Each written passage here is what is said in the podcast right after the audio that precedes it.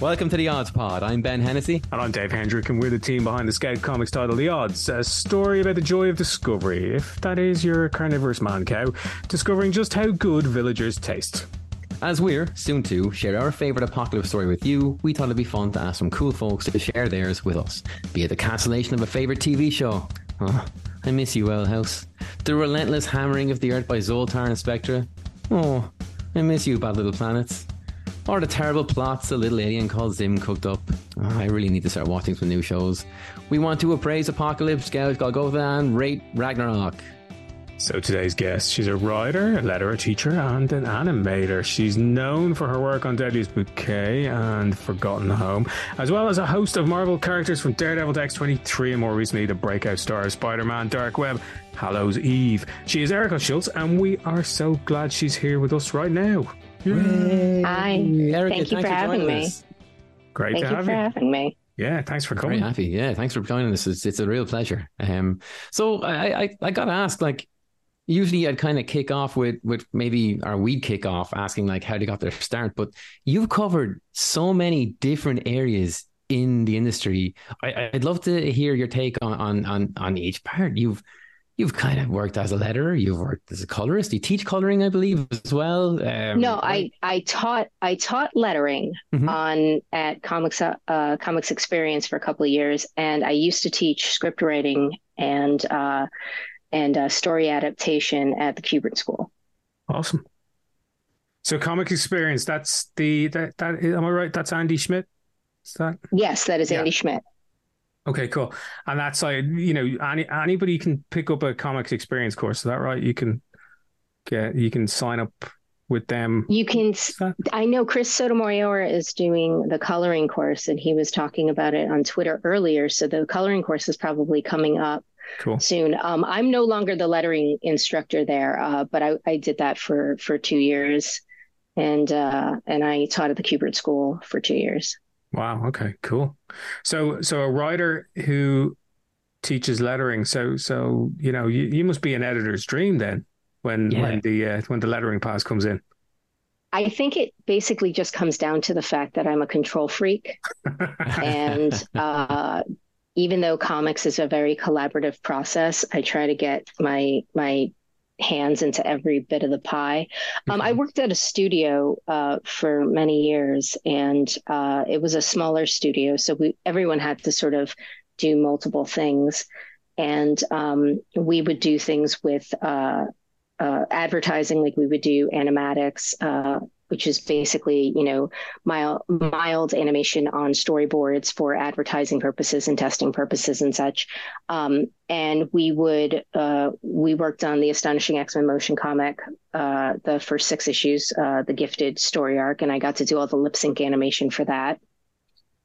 Cool. Um, and it, but it was a matter of like, uh, you just gotta gotta fill all the cracks because it was a small group of people. So we all did a bunch of different things. Um, so yeah, I got to I I didn't go to art school, but I definitely got my education. I was at the studio for almost eight years, and uh, and I definitely you know learned a lot. So were those crazy days, but good days? You know, when you were working every hour, God sends, and trying to trying to hit deadlines and stuff. Uh, yeah.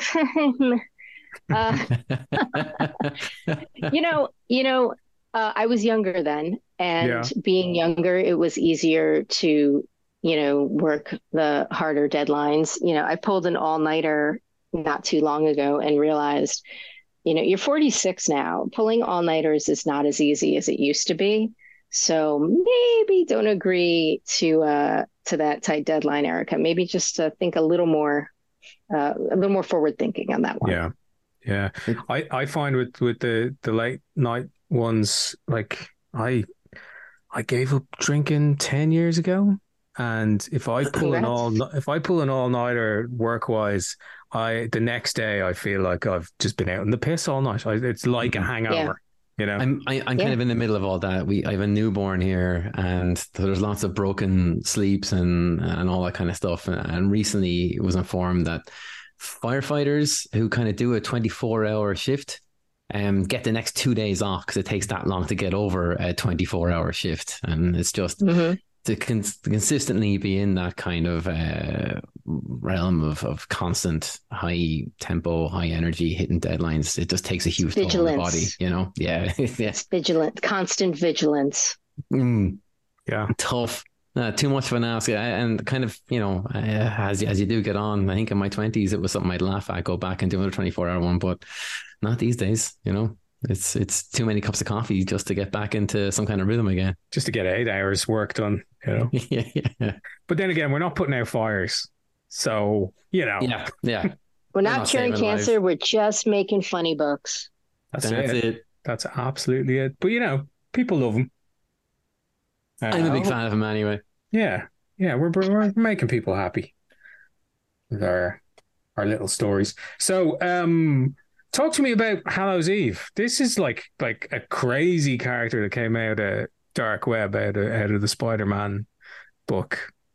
Um, yeah, she, has um, got some amazing tools and innovations and everything. What, what? Very, it, it feels very new, right, for Marvel to have something like this because yeah. you're you're getting the you're getting to be in the sandpit with someone kind of very very, very new and uh, very popular. It's got to be a bit of a buzz. Well, the thing is, is that she was created back uh, in like 95, 96 with James mm-hmm.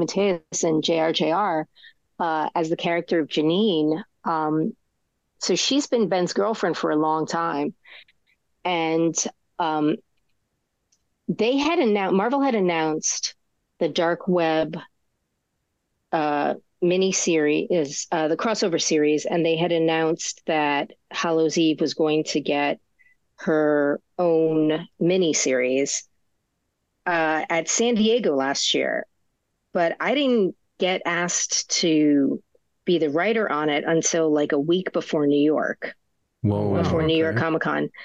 Um, so I kind of had to hit the ground running, and I was, you know, reading lettering passes on scripts because she debuted as as Hallows Eve, not as Janine, but as Hallows Eve. She debuted in ASM 14, mm-hmm. And um, I was supposed to start the uh, the mini series immediately because then she was going to be doing the mini series in March, and ASM 14 was in November. So yeah. it was a bit of a it was a it was a bit of a, a cluster trying to get everything you know organized and make sure that I could do what we wanted to do versus you know what was already planned and figured out. So one of the conversations that we had had was is she the one who's magical or are the masks magical? Like, mm-hmm. are masks going to work on other people?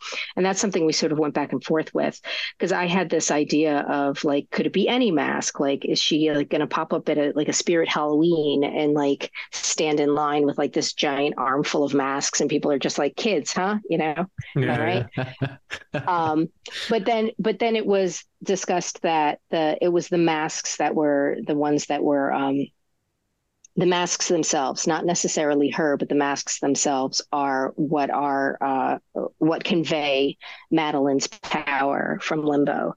Um, so yeah, I mean, it was a lot of fun being able to figure out like which what mask is going to do what because uh, Zeb Wells had written a few masks that he had used uh, that were used in uh, Dark Web and uh, I want to say like ASM 17, and maybe I think one of the Venom books that crossed over.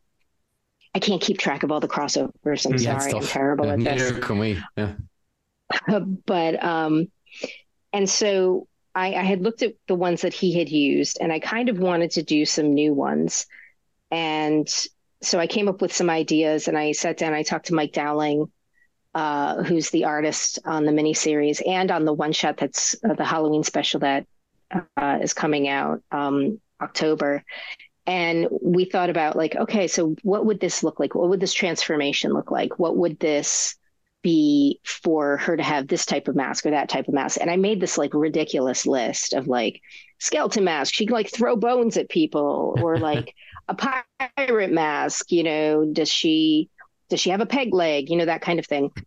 So I mean, we could get really silly with it, but we ultimately, I mean, there are silly moments, obviously, but ultimately, we wanted to take it to a place of, you know, where it has a lot of heart. Because I think one of the things that both she and Ben have in common is the fact that like they're all hard on the sleeve kind of characters. Yeah. Um. So you really, I, I really wanted to show that you know deep down, you know, she's not a, a super villain bad guy. She's doing this because the love of her life is, you know, in trouble and needs her help. Yeah. It's it's going to be an interesting character to play with in the Spider-Man universe as well because where Spidey is like, you know, great power comes great responsibility. Like Janine kind of is out for herself and doesn't really think about anyone else. And uh, oh, just Ben. apart from apart from Ben, yeah, yeah. apart from Ben, you know, they kind of yeah. have their thing together. But she's kind of been treated uh, tough and done hard by by the world. So her response is to do that back, which is the opposite to Peter Parker in a way, you know, where he do whatever he could for anyone he could. Uh, that's that's like that's got to be kind of like you get to play around with the antithesis of, of Spider-Man in the Spider-Man universe. It's yeah, it's a nice foil to, different, to yeah, hmm. yeah, like yeah, and I think go for it. I think Peter has difficulty understanding her motivations, um, and and Janine isn't out to hurt anybody. Her her main goal is me and Ben against mm-hmm. the world, and ultimately they just want to be left alone. Like they want yeah. to go to their, you know, find an island where nobody knows them and just live their lives together. If that means that you've to get there, you've got to go through some people.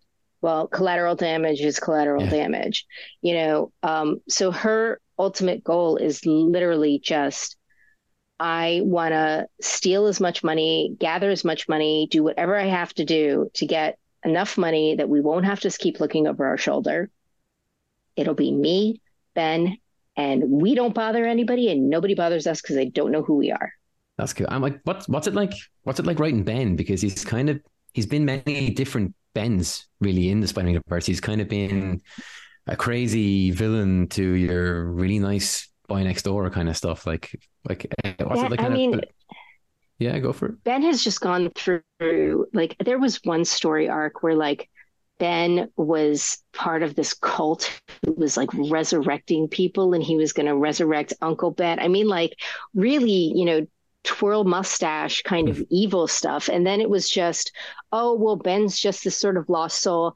I mean, I kind of I feel really bad for him because like he he doesn't know who he was, like who he is. When he first started out, he was just sort of like, you know, even more sulky Peter Parker. Mm-hmm. Now yep. he's like, you know, super bad. Um, and and now he's very repentant. I mean, he's sitting in in jail in limbo, you know, um, trying to literally sitting. For, yeah, yeah, literally, just spending yes, his time. Sitting, yeah, a bump on a log. Yeah. Um, and uh, he's just sitting there, um, wasting away.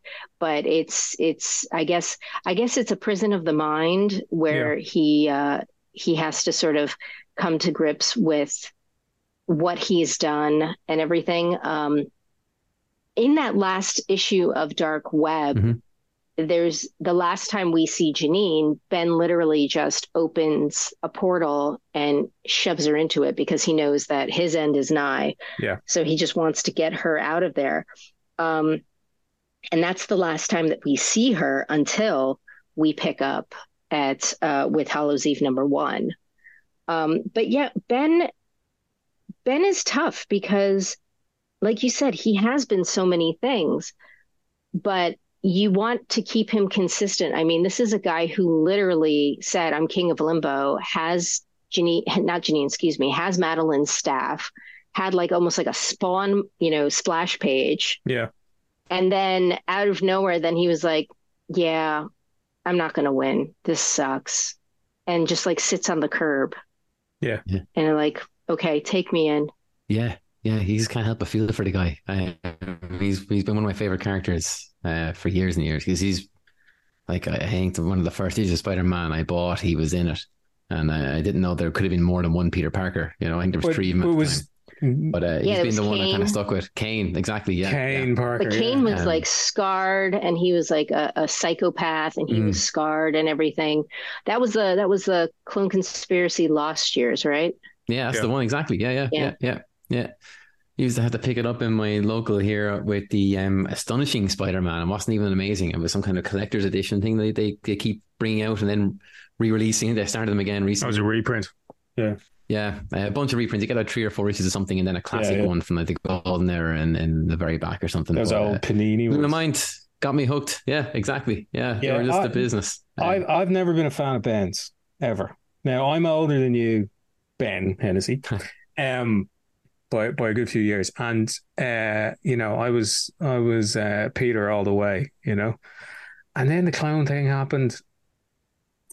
I just it didn't it didn't take for me, you know, um, but Mm. I do Not even when Ben thought that he was the prime. yeah, Yeah, that was okay. Yeah, but but you know, it, there was there was great conflict there as well. But but I think now this iteration of Ben is really interesting because he's at that point where you don't know what he's going to do next. Like, yeah, he's in limbo and he's atoning for his sins and you know all all the stuff he did as chasm and everything. But it's you know we're we're all kind of waiting for the the next thing he does because he's going to have to make when he eventually gets out, and I'm sure it'll be a huge story, but he's going to have to make some big decisions. He's going to have to make some big decisions around Janine. He's going to have to make some big decisions around his own existence. Um, and that's going to be really interesting because he could go, you know, he could do a complete 180 on where he is right now. He could go, you know, he could go anywhere, you know, you know, and then, and then he's got all this power now as well.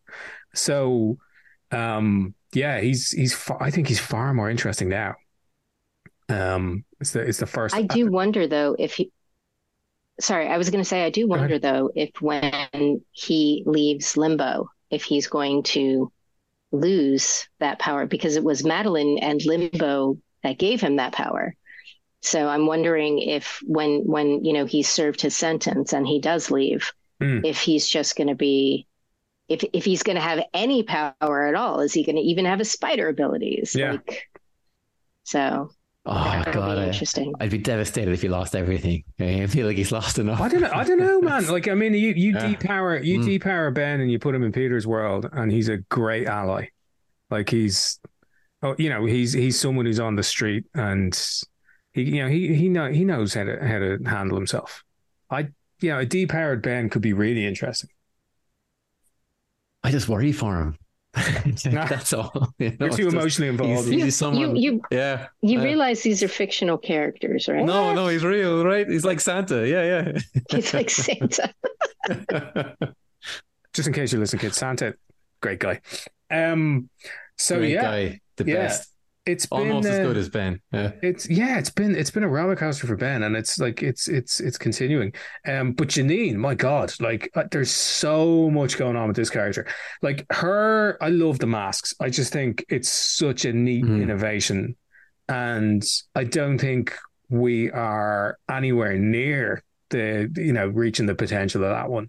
Um, you know, and then you're working in this really weird corner of the of the Marvel universe of of of Spider Man's side of the Marvel universe because you know you, you you distill it down and you're you're in the kind of magical area where Spidey is by no means comfortable. I mean, especially with everything he's been through the last couple of years, and there's in in the new issue that came out in the new uh, ASM annual that just came out. Go get it, guys! It's fantastic. Um, you were talking about how Peter has an issue has issues relating to Janine, and there's this lovely I won't spoil it, but there's this this this lovely conversation between the two of them, which really exemplifies that, I think.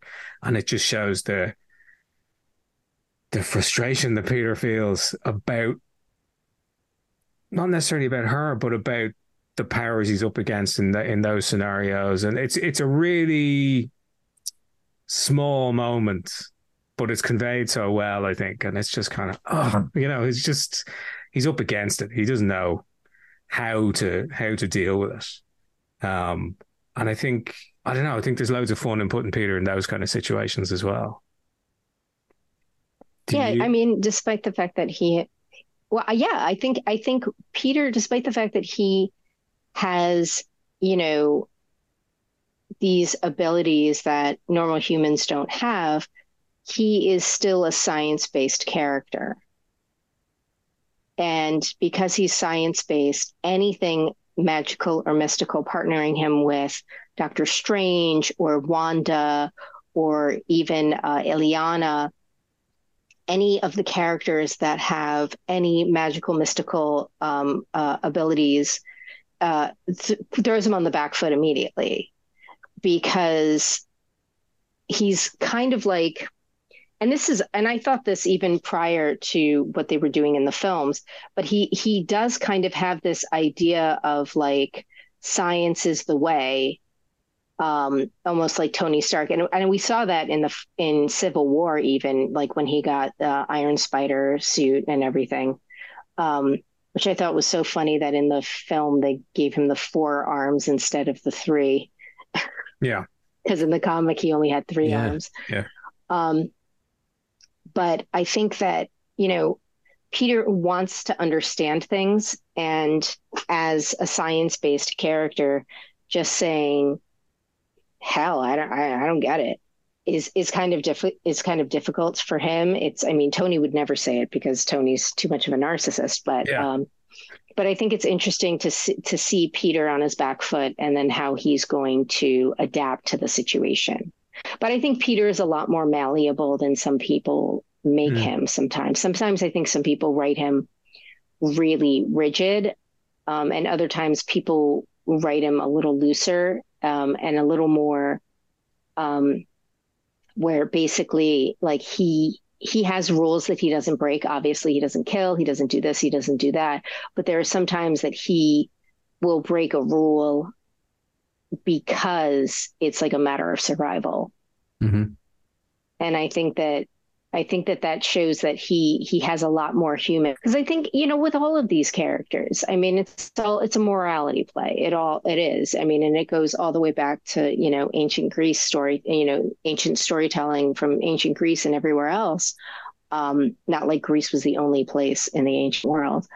Um, but this idea of you know these characters are the paragon of morality, of courage, of strength, of, you know, justice and things like that. But what makes them relatable to the audience is their humanity, is watching them falter, mm-hmm. um, because they are aspirational, but they also have to be relatable. Uh, because if you, you know, write a character that is perfect in every possible way, then you're like, then what is the, what does the um, audience have to grasp onto? You know, what they have to see themselves. The audience has to see themselves in that character one way or another. Um, and if your character is way too perfect, then it's it's rough for the audience to get that, and then you don't make that connection. I don't know. No, that, just, that, sounds. You know. I mean, you just said there like uh, making someone aspirational but relatable. I've heard people try to say that for years and, and say bits like that, but never quite so eloquently. That's uh, that speaks volumes. Um, I, and it sounds like.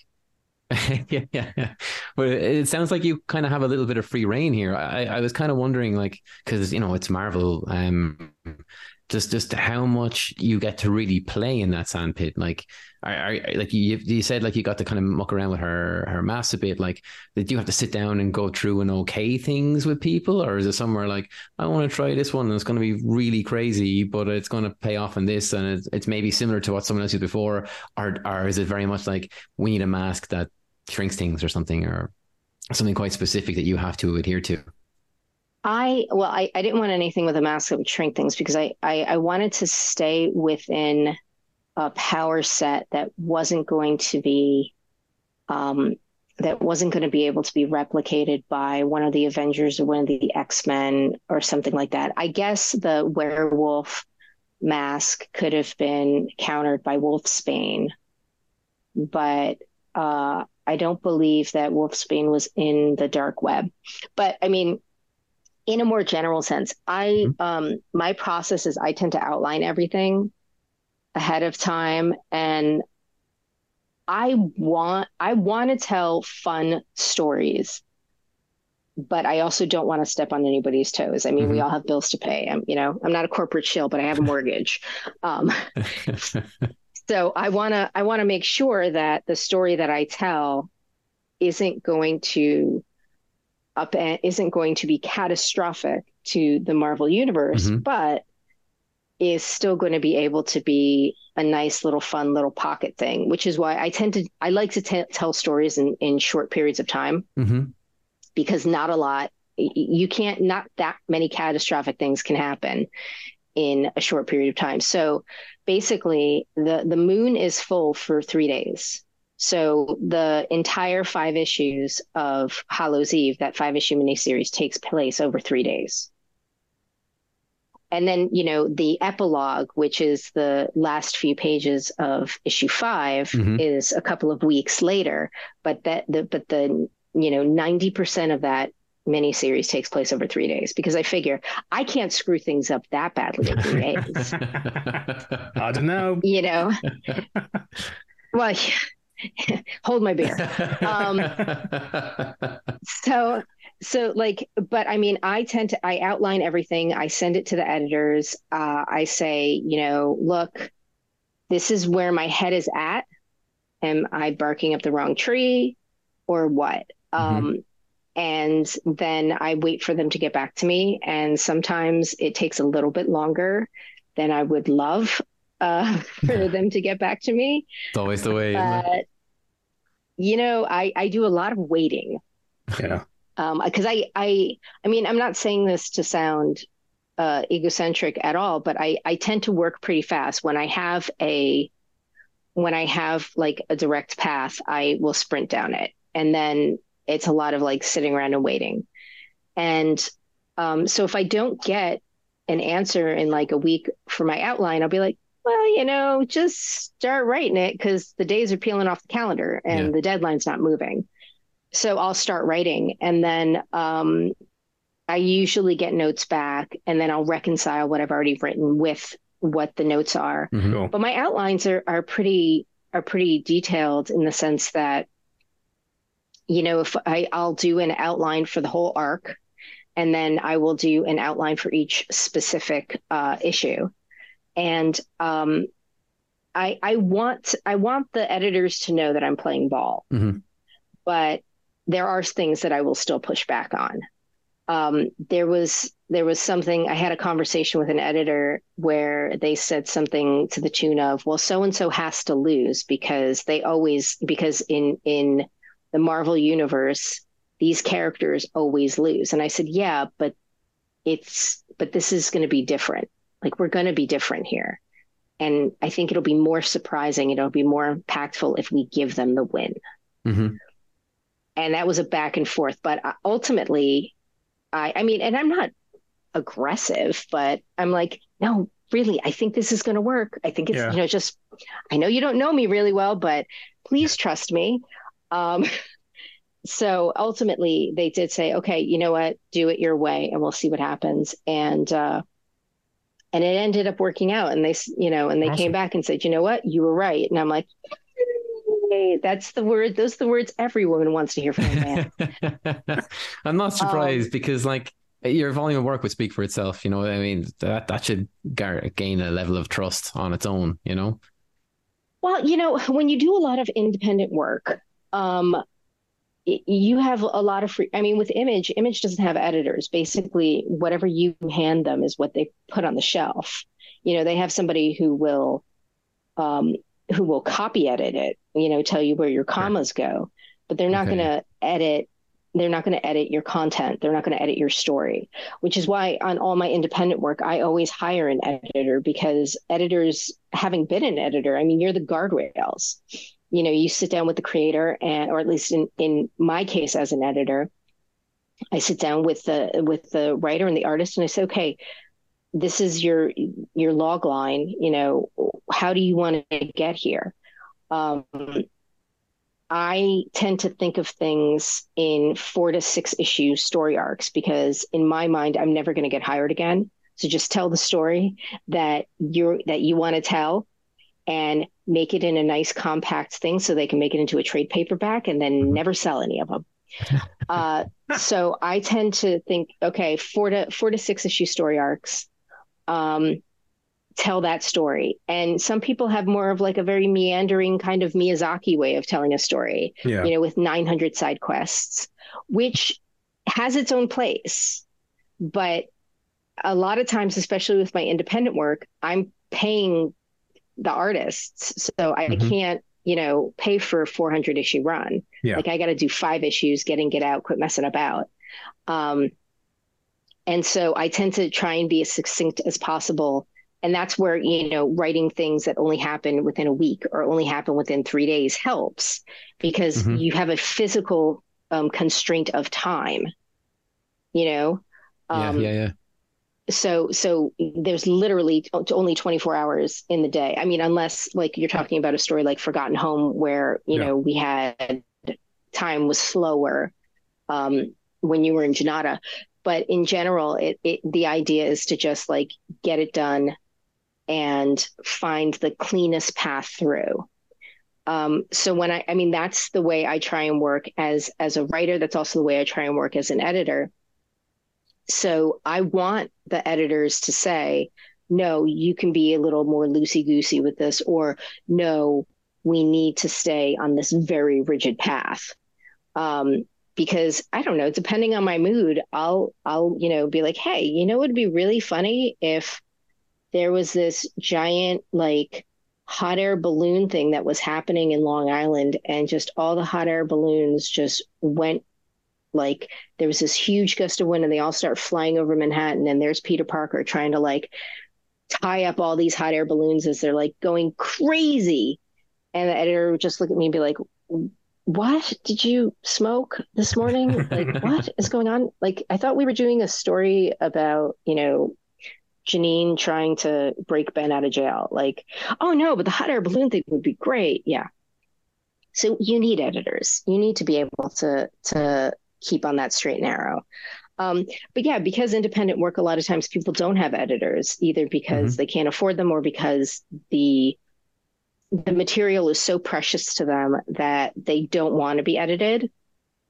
And I, I get that. Yeah. Nobody wants to be told that your magnum opus should make more sense. you know? yeah. Um, I mean, I've I've had people try and hire me and I say, I will edit your work. And they're like, no, no, no, that's what I need. And I'm like, it's not what you want. I'm telling you right now, it's yeah. not what you want. Yeah, you can't be precious. I, I see where you're coming from there. You, you got to be able to take the good with the bad just to make the product what you really want it to be in the end, anyway, you know? Well, I think it comes down to anybody can write comics, anybody can write and draw comics not everyone can do it professionally and not everybody can make a career out of it. Mm-hmm. And in the US, because we don't have uh, national health care, um, a lot of people do have day jobs or their partners or spouses have yeah. a job with healthcare. Um, and and that is actually it's funny because I, I was at the London Film and Comic Con a few weeks ago, and that was a conversation I was having with some of the other artists who were from Europe and the UK, and I was saying, you know, a lot of writers or a lot of artists have day jobs in the US and they cannot devote their time to the craft because they have to have a job. And they're like, well, I don't understand. Like, why can't I'm like, because unfortunately in the 1940s, some idiot lobbyist decided that your health insurance was going to be tied to your to your job. Yeah, it's insane. And if you don't, and because, and that's just the way it is in the United States. And, you know, if you, my husband and I, my husband's also a freelancer and he pay, we pay independent health insurance and it's like a second mortgage every yeah, month yeah, yeah. to pay for independent health insurance. Um, so a lot of people, I'm, I have been extremely fortunate to get as much work that as I have gotten to be able to afford to pay for health insurance. But I mean, a lot of people in the U.S don't have that opportunity and and it's it's frustrating but um, that is something that i think people just in general need to sort of think about when they're framing the idea of, well, oh, so and so has a day job. Well, where is so and so? Is so and so in Canada or are they in the US? Because mm-hmm. if in they're, they're in Canada, then yeah, they have a day job, but their day job is there for other reasons. If they're in the US, they have a day job literally for health insurance. Hmm. Hallows Eve, right? Back to her. Like, I find her fascinating. I think we're only at the we're only at the, the, the tip of the, the iceberg with her. Um, like a lot of people are, you know, shouting about Spy- Spider Boy. Spider Boy's everywhere at the moment. Spider Boy, but I think Hallows Eve opens up a whole new world for for Spidey fans, and you know will attract all new fans into into Spider Man. Um, Absolutely. Yeah, I mean, she's you know she she's just she's just that kind of character that you know we're. I think you're going to. Uh, have you already seen cosplayers running around as Hallows Eve? I think we're going to see. I have not. Yeah. So I have. Uh, I did not see the only show that I did when Hallows Eve was the miniseries was out was the London Film Comic Con, and I did not see any Hallows Eve cosplayers. But a Twitter a Twitter follower sent me a tweet saying that they saw a Hallows Eve cosplayer at San Diego. Wow. I think we're going to see I'm a lot more hoping, of them. I'm hoping to see Hallows Eve cosplayers at New York. Yeah. That'd be cool. I, I, I, he's such a good character. He's an agent of chaos. You know, I just love it. Also, like a, a genius move by by the powers that be at Marvel to create that character. There's Halloween every year, you know, like she's going to own it. There's going to be Halloween specials with her, you know, I, I'll, you know, for for years to come, I'm sure. Um, and it, I it hope. Just, and I hope I get to work with Mike Dowling on every single one yeah. of them. Yeah. He's fantastic to work with. And Brian Reber uh, did some great colors. Um, mm-hmm. I mean, we we really lucked out uh, on the team. Um, Julian Shaw was the artist on the ASM annual that yeah. came out today, and and he was a lot of fun to work with as well. Um, uh, but Mike and I got to really get to a point where it was almost like a shorthand between the two of us in terms cool. of I would you know when when I learned that Mike was going to be the uh, artist on the Halloween the yeah on the Halloween special, um, I was like, oh okay, this is great. Like I there are things that I don't have to explain because Mike and I have already worked through it and stuff. Right. So he's he's been a lot of fun to work with. Yeah. Yeah, that's great. That's great. It's always good when a team just clicks like that. Yeah. And then you've got, you know, New York Comic Con in October. I just I just see her blowing up. Like she's gonna be she is gonna be huge. The trade paperback isn't out in time for New York Comic Con though. So that's that's a little frustrating. The trade paperback for Hallows Eve comes out, I want to say October 24th or 25th. Oh. And the trade and uh but the trade for X23 comes out the week before New York. So I'm oh, hoping cool. to have a bunch of copies of that. Yeah. Perfect. So there's another another troubled female female character with her with her own agenda about about certain. It's also things. another great book. Yeah. yeah, that's yeah. that's what they do, and they have they have. That's why my Twitter profile says I'm a writer of angry women and sometimes yeah. angry men. well, I mean, it doesn't get more more angry than than X23. That is true. That is yeah. true. Although she's got her clone now, she has a, a, another version of herself that's yeah. Talon. And because I haven't I haven't been uh, keeping up with the X books as I should, mm-hmm. um, I saw I saw Talon. So yeah. That's it. That's a really interesting dynamic as well, or has been for the for the last few few months, where they want to stay the hell away from each other. They have this agreement between the two of them to kind of stay apart you know, because it's just too weird to be around each other and just too off-putting and too annoying. And I, I think that I think that was a that was a cool move too. But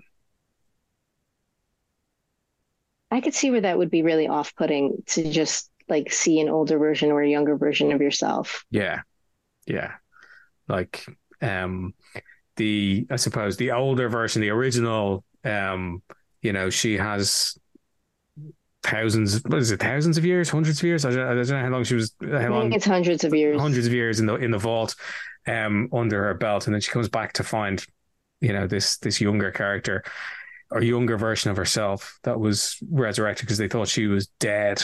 So it's it's like a mm-hmm. copy mm. of of her Ben, you know, and um, uh, yeah, they're they're they're I don't actually know the origin of Doom. I just kind of know Trying to bits about their with each other. relationship.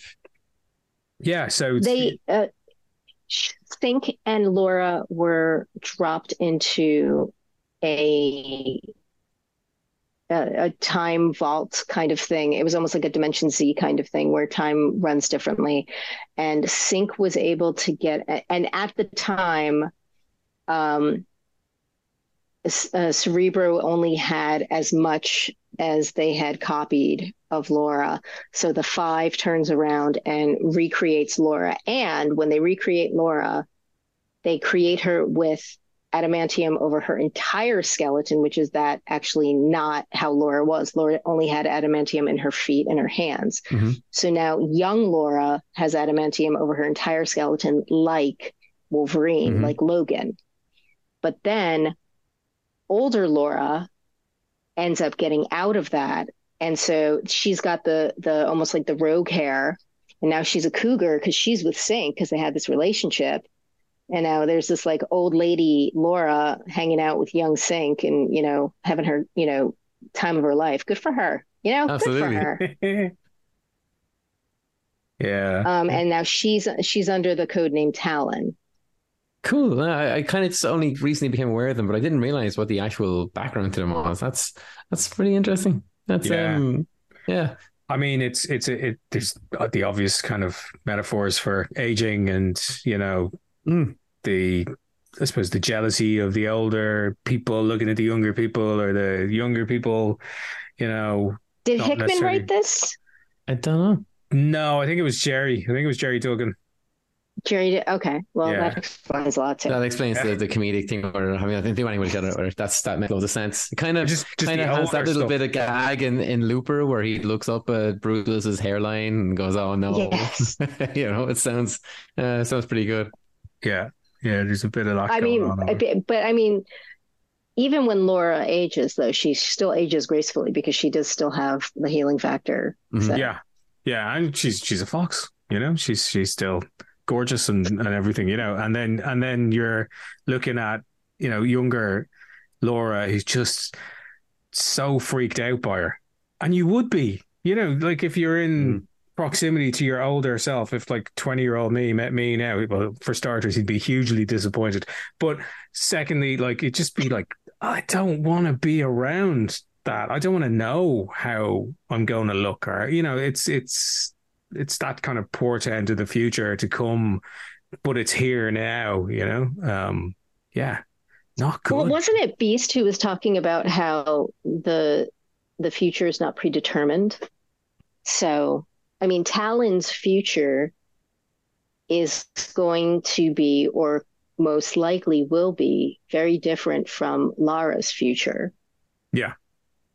So, so whereas Talon shows Laura a possibility Mhm. of the future, doesn't really show Laura's actual future. And in the Tom Taylor written, uh, David Lopez drawn, well, David Lopez drew a good portion of it. Um, forgive me for forgetting the whole list of artists that was on it. Uh, Laura actually, there's a future issue where Laura sits Gabby down and tells her that she has a weird form of cancer. Right. That's all new Wolverine. yeah, I'm not making this up. You remember it, Dave. yeah, yeah, yeah, yeah. No, it did No, I happen. don't- So- yeah, this is, this, So again, there's So that issue, you know, where Jesus. you don't want to know. Yeah. so so Laura so is that going to be Laura's future or is it not?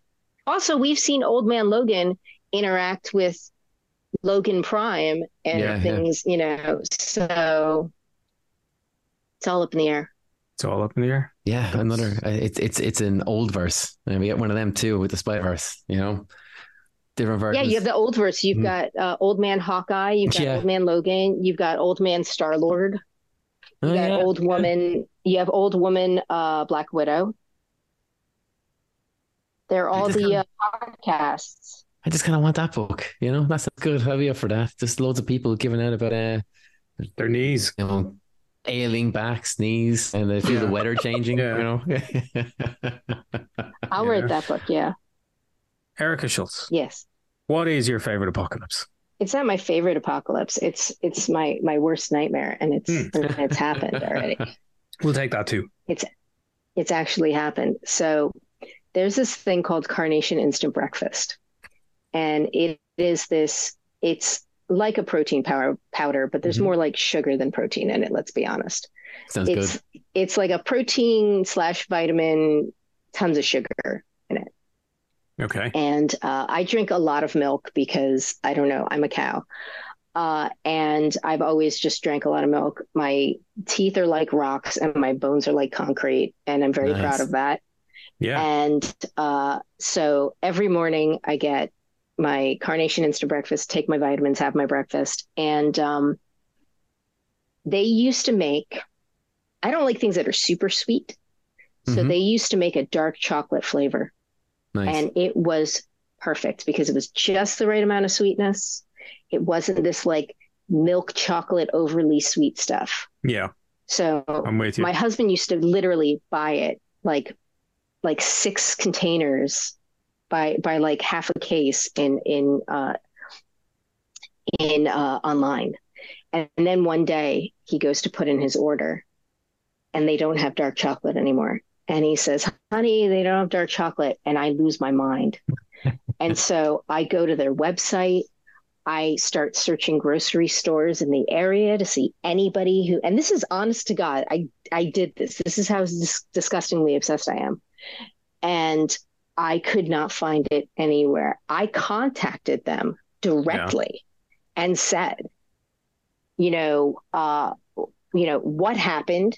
You had the dark chocolate. All I see on the shelves now are the vanilla and the milk chocolate. What's going on here? Like, is there someone that I can speak to? Like, I didn't go full Karen, but I was close.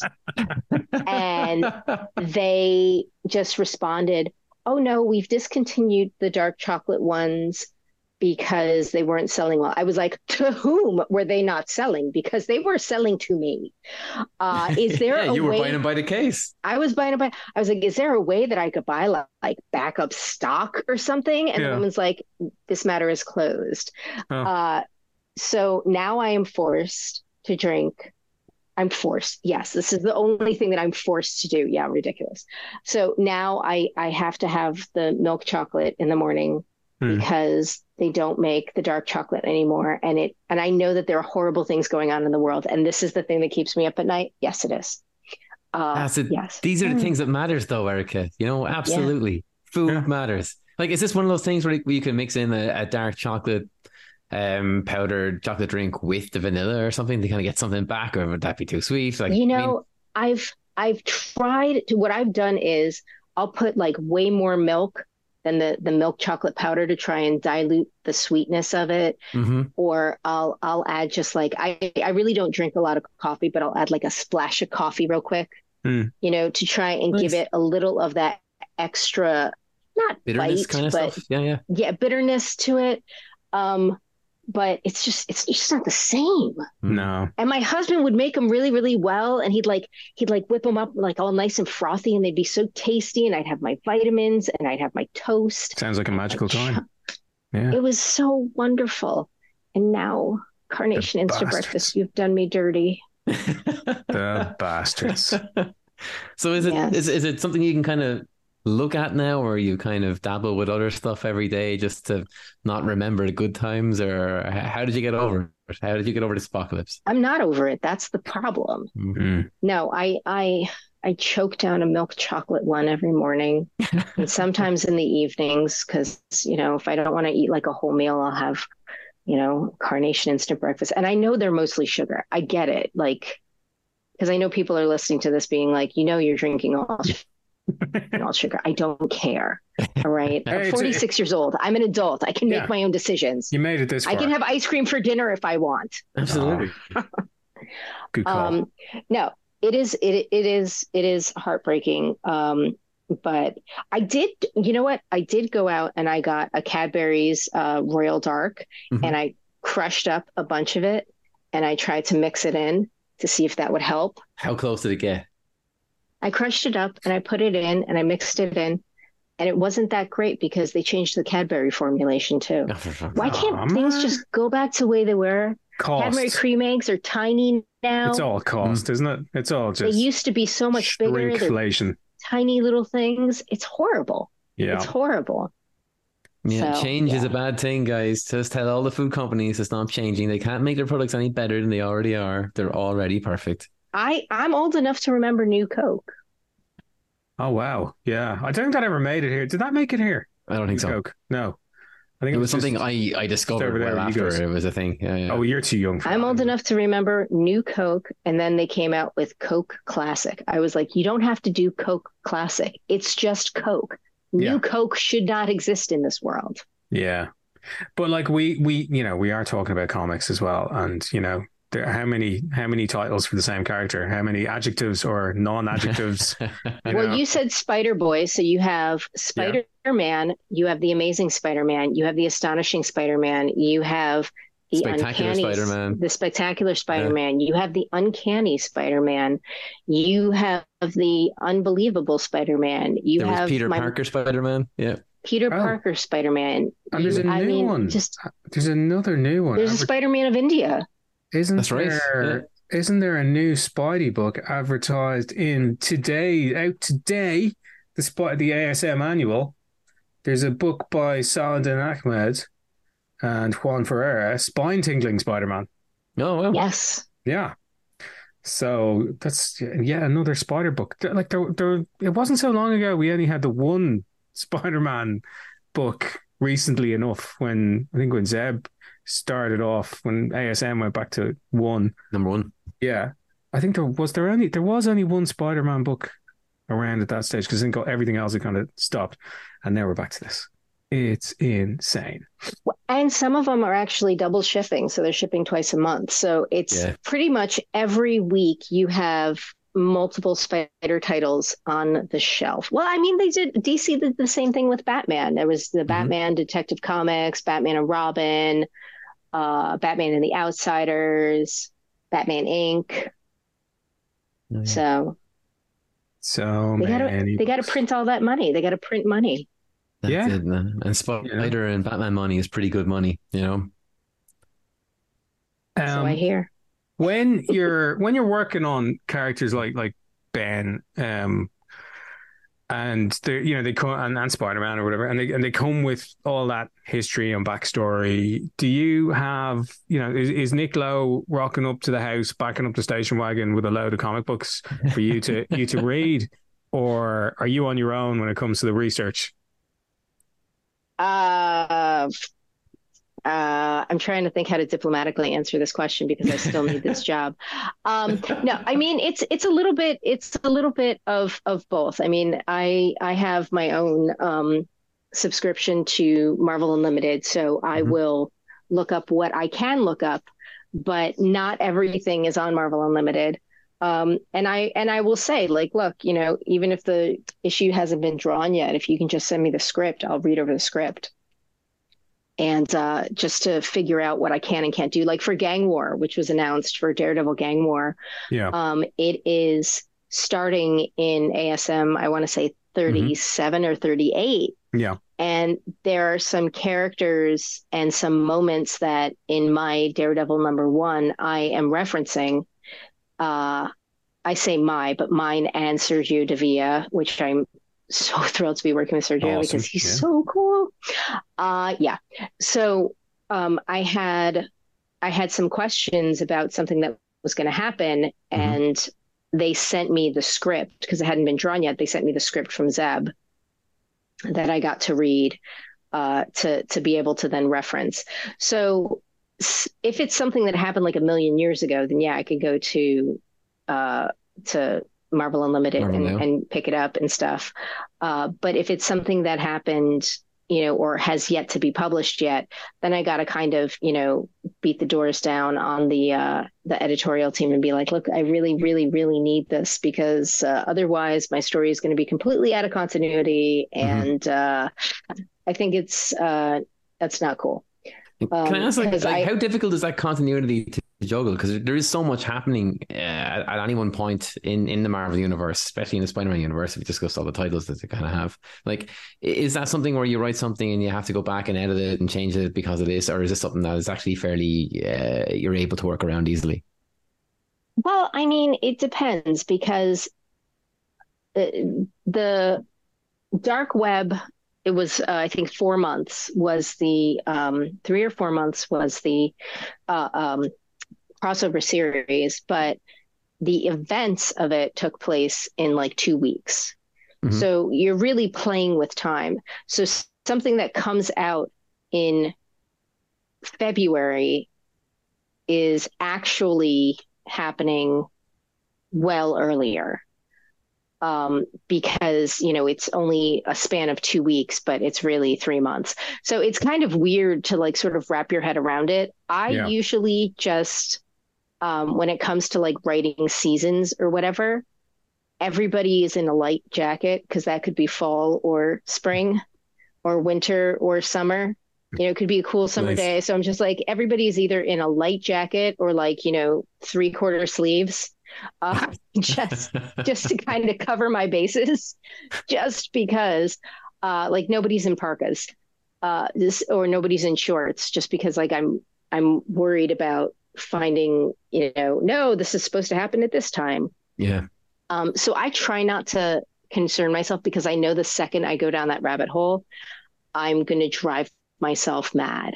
And then and then I'll be like, I'll be like Peter Parker, like, you can't break these rules, and blah, and then and then I'll get paralysis, and then I won't even be able to write it. So I'm just like, just write the story, and you can let the editors figure out what season it's in, you know, um, and you know, let the let the editors figure out if they they have, you know, if it's going to be snowing that day. So j- just try and make make it that nothing meteorolo- meteorol- meteor- meteorologically. God, I couldn't get that word out. You got it. That's good. Try not to make anything meteorologically uh, dependent.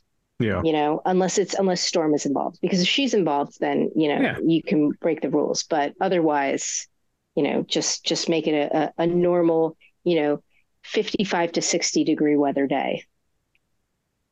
Yeah, that's yeah, uh, that makes sense. Uh, yeah, I haven't heard that before. It's really clever, actually. You know. Yeah, actually, I'd say there's two there's two two approaches here that I've never come across, which is the you know limiting your your story to a specific amount of time.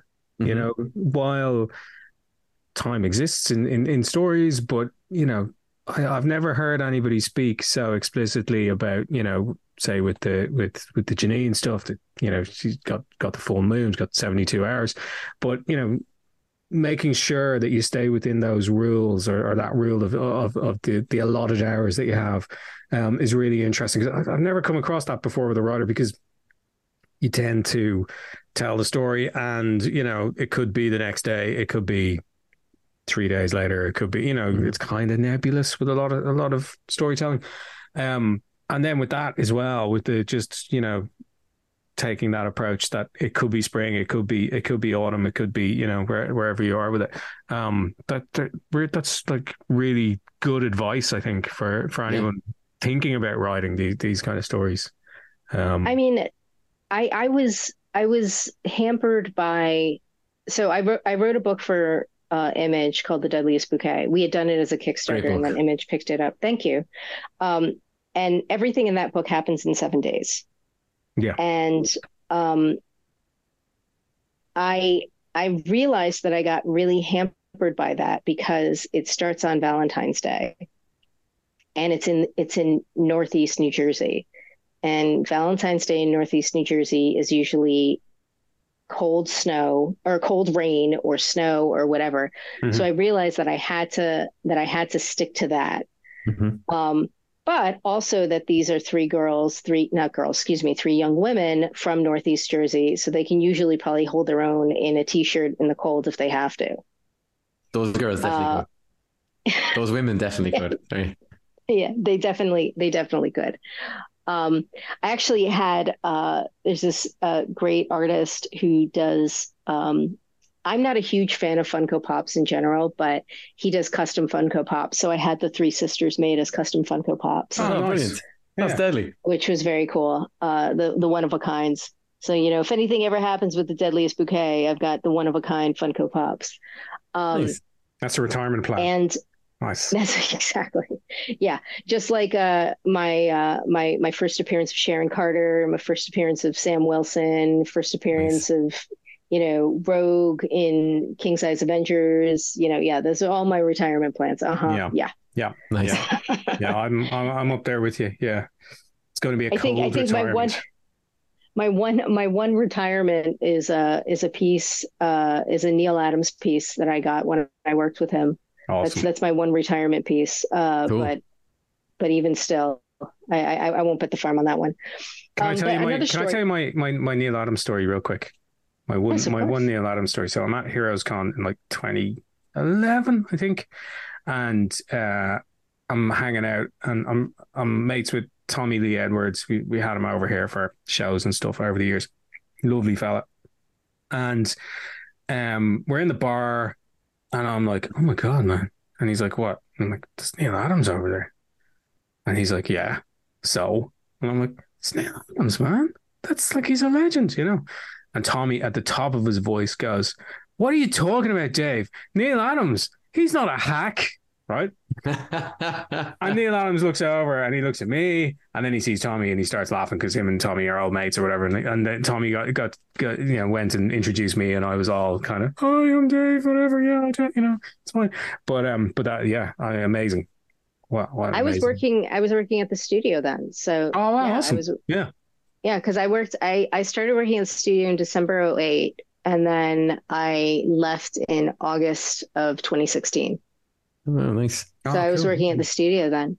Yeah. Um, yeah, I mean, it's funny because there was an article in the New York Times that came out the other day that said, um, but who gets the comic collection? And it was this idea of like, you know, when you have when someone passes away and they have this like hugely valuable comic collection and you know what happens and people are going to fight over it and blah blah blah.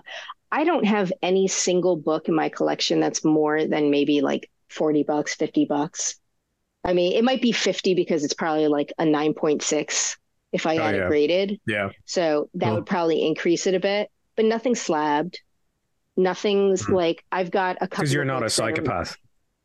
no, I'm not a psychopath. But you know Yeah. what it is? The other thing is that when I get things signed, that I sign them to me or I sign them to my husband Okay. Mhm. because that's because that's who who's enjoying it. Yeah. Yeah. I'm enjoying it.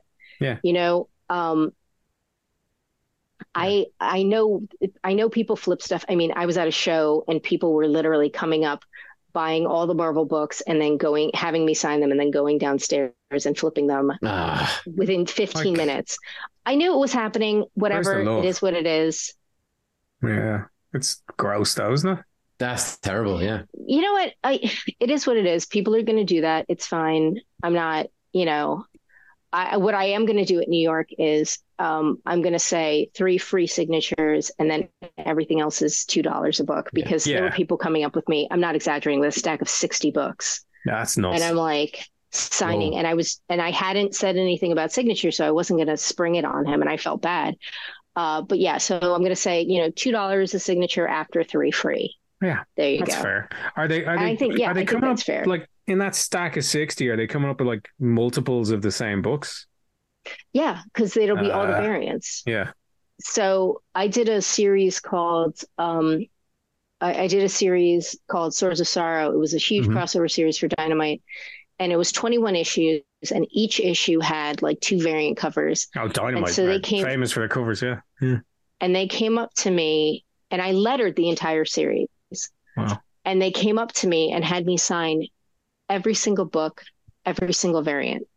Whoa. And it was literally like 60 books. And I'm just sitting here signing. And I was sitting next to Mike Collins at the convention. And he was just laughing as I was like, as as my signatures just kept degrading more and more. It's like it's like when you get a mortgage and you yeah your, your hands are as well. It's like when you get a mortgage and you have to sign like 900 sheets of paper by the Yeah, end. yeah. You're like, I don't even know what I'm signing. Yeah. Yeah. That's Gotta do exactly what it signature turned into. Yeah. That's Who owns exactly my what it kidneys now? It was it was ridiculous. But yeah, like I I said, I was like, I think I was like, I don't want to be that jerk who charges, you know, ridiculous amounts for signatures, but I, I'm gonna char- like two bucks a signature. I don't think is that much. Not No, at that's- all. Not when Um, they're throwing that many in front of you as well. That's that's crazy. Well, I mean, are that's- they yeah, walking up with a red thing. wagon full of comics or something and it's supposed to just taking out whatever a few issues in the bag? This- That's this guy came up with a backpack and he opened it up and he took out a stack that was like two inches thick and he put it down and I was like, oh wow. And I started going through and then he put another stack two inches Oh. thick right Uh, and I was like, oh Christmas cookies. This is gonna suck. and I was just like, can I get a break in between this? yeah. yeah. Yeah. I, well, I I have seen. It doesn't happen so much at the shows here, although it's starting to. But I, I did Mhm. see one guy once at a show in Dublin, and he had like a hand trolley. Yeah. That that's wait. at New York, yeah. Fucking hell, man! Like, come on, and like I- comic I book have- short you- boxes on on on the trolley. Yeah. That's crazy. They have that at New York. So because I I table at New York, you get in early Mm-hmm. and you're setting up your table and sometimes they'll be friends with a retailer or a vendor so they can get in early too. So as you're setting up your table, they try and get to you early sometimes. And I've seen them do that and and I know I know it's an embarrassment of riches complaining about people having asking you for your signature. I I, Yeah. I I understand the privilege that I'm that I'm bitching about right now. um but it's like you're trying to like drink your coffee for me get my makeup on you know put my stuff together because i don't want anybody telling me i look tired uh, you know put my my table together not fight with my husband or try not to fight with my husband because he's like no you should do the table like this. And i'm like no you should do it like this. And it's always an argument. Oh my god. Sounds like me um, and Dave at our table. Yeah. Yeah, it's the stupidest it's the stupidest thing. And i'm like you're literally the booth babe. Like you're just supposed to stand there and look pretty with your green eyes. Like you're not Yeah. supposed to do anything all right? Like be the booth babe. Nice. i'll set up the table uh no. But um but yeah and then i see people with like a a, a little like almost like the little red fly radio flyer red wagon kind of thing with Yeah. you know stacks of of short boxes. And they just sort of roll up and they're like hi i've got blah blah. And i'm like okay. Or they'll go to somebody else uh, and and and be like hi i've got you know 900 comics. There's ac- actually i mean there was an article about new york comic con last year that Hmm. was terrible because um, peach momoko was uh, doing signings and people were going up to her She's and amazing. like with she's a phenomenal Mm. phenomenal so sweet so kind so professional and and the what kills me is when people take advantage of that because Mhm. that just that really just you know gets my hair up and so you know I, I i had heard through the grapevine that something had happened but i didn't witness anything. Let me put that out there. But i had Mhm. heard you know people talk. And then i saw an article um, where people were showing up before the doors opened with giant stacks and were just like throwing down a stack of 50 books in front of her and being like i need remarks on all of these. And it's like whoa. Hold the phone. Yeah, like that's a human being that you are talking to and that you Yeah. need to be a lot kinder and more respectful and it's like I, I think what people don't understand is you know we are behind the table i mean you you guys table you know how it is day two of any show you're already dragging yeah, you know yeah. You're and then you have and then you have new york which is a four day show and Mm-hmm. you're just like by saturday saturday morning like you might just prop up a corpse. Like it- seriously because you Yeah, are just totally you're beat. You're running on nothing but sugar and caffeine and garbage food and that's it. Like i i'm running on like coffee and coca-cola for you know four days And then it takes me like a week for my body to be like, what did you do to us? we don't eat this much pizza in a year, and you've Yeah. eaten more in Oh, four man. days. we just You know- learned carnation instant breakfast. What did you do? exactly. That- exactly. No, that week after New York Comic Con, like I've been, I've been to a good few, and uh, you know, you fly back here, you know, so we, we've got the added bonus of a of a shitty transatlantic flight afterwards, you know, and your body, like it takes it takes a week. I did London Film and Comic Con a few weeks ago, and I actually stayed a week after because I have family in London and in the UK. Um, Mhm. And when I flew back, I was just, I felt like a truck hit me. Yeah, And I was like, I used to be able to like go to London twice a year and fly back and like be like, no, Party I was night. dragging. yeah, I was dragging. I was like, I would roll over and be like, honey, hit the button, give me another hour and a half. He's like, it's 10 o'clock in the morning. I'm like, I don't care. Like, I was really just dead. And then what I was going to do, and then stupidly, what I did was because I I have I wouldn't say it's a good work ec- work ethic. I would say it's something that's likely going to kill me someday. Um, I decided that as I am, you know, like Dave had said, like it feels like you're you're hungover. As I was basically had like my hungover jet lag, I decided I was going to uh, start doing the fulfillment of the Kickstarter oh, nice, nice, Oh, yeah. because I'm so brilliant. Well, obviously. so I have nice to yourself. Yeah, my God. I have brains, An but I admin did it. I, genius as well. Yeah, I got everything done in like four days. cool. I just lived in our basement and got everything done in four days. Wow. And did did it did everything arrive where it should have?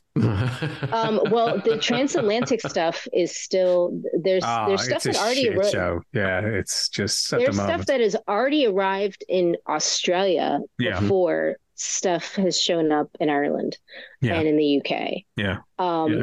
which I'm really surprised about. Um, but what I mean, look, the post is bad on both sides of the Atlantic. I mean, Yeah. I used to be able to send stuff to my cousins and it would take a full week or maybe 10 days. Now I've sent something out to my cousin in uh in um Roscommon and it's been a full three weeks and Mm-hmm. Yeah. it still hasn't arrived. Yeah, it can take six And- weeks sometimes. Like it's it's mad. Yeah. and I used to be able to, and, and I pay for the extra post that it's supposed to be, it's supposed to be express stuff, yeah. expedited.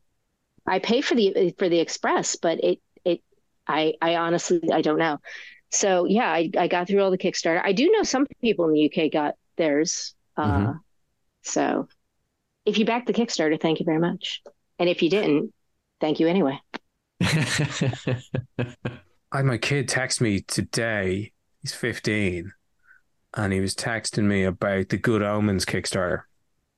And he was There's a like, You're doing a Kickstarter? Kickstarter? They're doing a Kickstarter. Yeah, Colleen Doran is doing a graphic novel, an adaptation of Good Omens of the Wow. novel. I think of the novel, um, not of the TV show. Um, so that was yeah, that was another Kickstarter backed today. You know, I, I put This away my very- Kickstarter. Like I, ever since like COVID happened and everyone went Kickstarter and I was just throwing loads of money at it. I just can't do it anymore. I, I I spent too much down there. I had to kind of put myself on a on a on a budget. Uh, no, I find it interesting when I see a publisher or a very well-known property go to Kickstarter. Oh, Like yeah. when when the uh, the Berserker Kickstarter Mhm. with Boom, or the Power Rangers Kickstarter at Boom, Yeah. or when Archie was doing a Kickstarter or whatever. I always find that very interesting. And someone asked me if I, I think it's disingenuous. And I don't think it's dis- disingenuous, but I think that people don't understand the margins of the profit margins when it comes to this business and how, you know, the Kickstarter is there to sort of whip up. Um, um, it, it, it's like its own marketing thing. Yeah. Yeah. Um, so, I mean, Keanu Reeves could probably have afforded to do the book on his own, but Boom putting it out, they did the the Kickstarter. They got a stupid amount of money. It was uh, well over a million dollars. Plus, they got they whipped up the frenzy about it. Yeah. You know, and you know, they got articles in Publishers Weekly and Entertainment Weekly and you know, the variety and all and you know, and and so it, it crossed over to Hollywood, but also to publishing, traditional publishing, and things like that. So I think that was the purpose of it. But I can understand where some people sort of feel a little put off by that. Yeah, I get th- that. I think the press, in a way, like back to creators, was handled a, a bit poorly in insofar as there was an argument made that you know these big uh, projects on on Kickstarter that are you know by established brands or established people, um, kind of impact all the other Kickstarters. It kind of raises all the boats, you know. Does. And I kind of I didn't buy that at all. I was like, no, not really. It just takes money away from other projects, you know.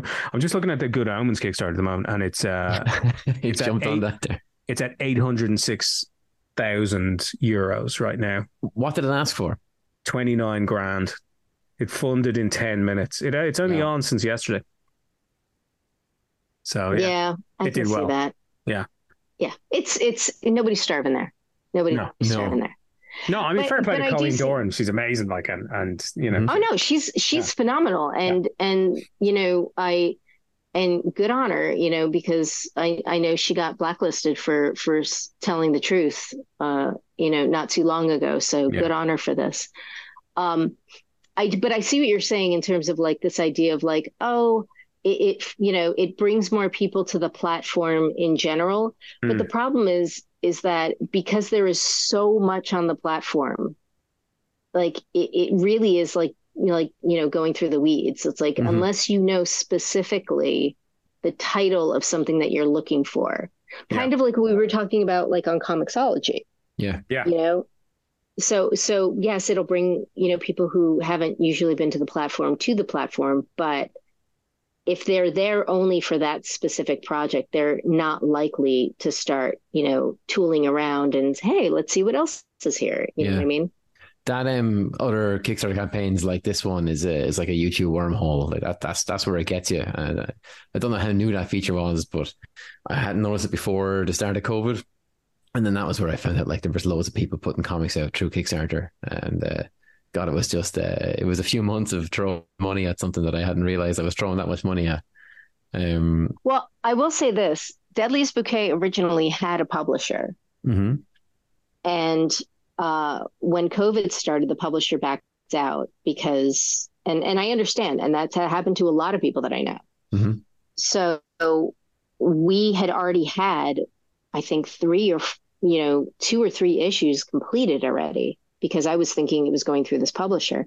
So Yeah. I was just like, all right, we'll just do a Kickstarter. Yeah. Because the book was was was close to half half done to begin it with saved the project. so that's basically what what happened um I but can, I can had we that. not had a publisher in the beginning i might have held off on it yeah. Yeah. Yeah, it's a, it's an interesting proposition. You know, um, like the last few years, all the rules went out the window. Nobody knew what the hell to do, and anybody who got anything out at all, I think, fair play to them. You yeah. know, um, there were certainly some some great books that that I, I encountered on Kickstarter. There was, um, like Jer Hahn's little um short horror book, um. Ontology. Hauntology, yeah. I, I just thought that was fantastic. These little nearly poems, these little horror poems that he put out. Um, and what I liked about that, and, and a lot of the other the other projects I backed uh, uh, over the years, um, was that they were specifically for the backers. They, they had something specifically for the backers because sometimes it, you know it comes out through image later on, or you know it'll go through the book trade and and you'll see it. And like I have bought or backed Kickstarters and then seen them arrive into Big Bang Comics down the road with John, you know, months before the Kickstarter book that I backed arrives with me, you know, and you're like, oh, what the fuck, man? What? Are, yeah I spend all this money, you know? yeah yeah, that sucks. I don't like that at all. I think I think you got to look after your backers, you know. Um, uh, for i mean for- for the the one that we just had Cristabel we had a retailer tier Mm-hmm. Yeah. but i fulfilled i mean everybody including the retailers got fulfilled within four days So everybody was getting their book around the same time. And the same thing with Deadliest Bouquet. We had we had a retailer tier. But for the Deadliest Bouquet, we only printed 850 copies with the Kevin Wada cover. Yeah. Ah, So if you have the Kevin Wada cover, there's only 850 of those in the world. That's That's that's, awesome. your uh that's your uh, retirement plan right there. Yeah, yeah, yeah. And I and I only have like 30 copies left. yeah, amazing. Oh, nice. So yeah. And that's your backer incentive too. That's that's the way to do it. You know. And we didn't put it on Comixology for uh, almost a year Yeah. because I wanted to make sure that all the backers had exclusive uh, had exclusive uh, rights to it. Yeah, that's cool. Nice. I think that's the way to do it. Um, I haven't been brave enough to to put anything out on Kickstarter yet. I must I must get around to it. We've humored Um, it, but the, the the workload is is daunting. Um, like w- It, it is. It's you know what it is is you do Kickstarter for the average is four weeks. You know, Yeah. thirty Mhm. days. Um, you have four weeks worth of work. Before that, you have it is. It's not like your typical. Oh, it's going to be four weeks now. Uh, you have four weeks worth of work providing, setting up um, podcasts, setting up all this stuff. And then you turn around and you have to run the, pro- the, the, not the program, excuse me, the campaign.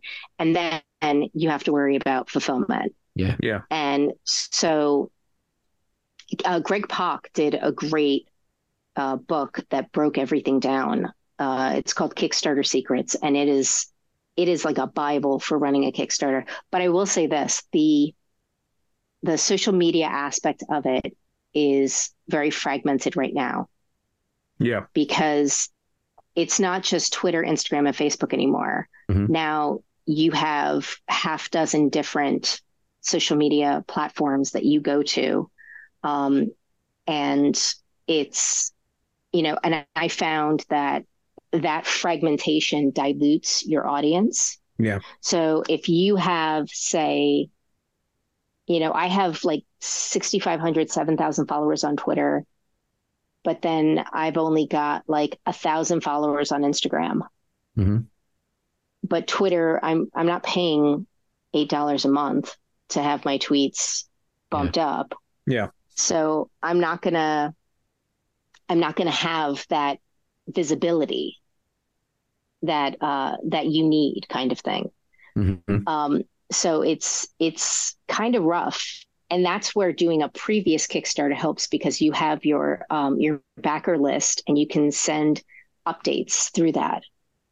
So say, hey, a new Kickstarter is coming. Um, so yeah, it is kind of rough uh, Yeah. right now with doing Kickstarters um, because somebody decided to spend forty four billion dollars. Oh man, like don't get me started. yeah, Um, yeah.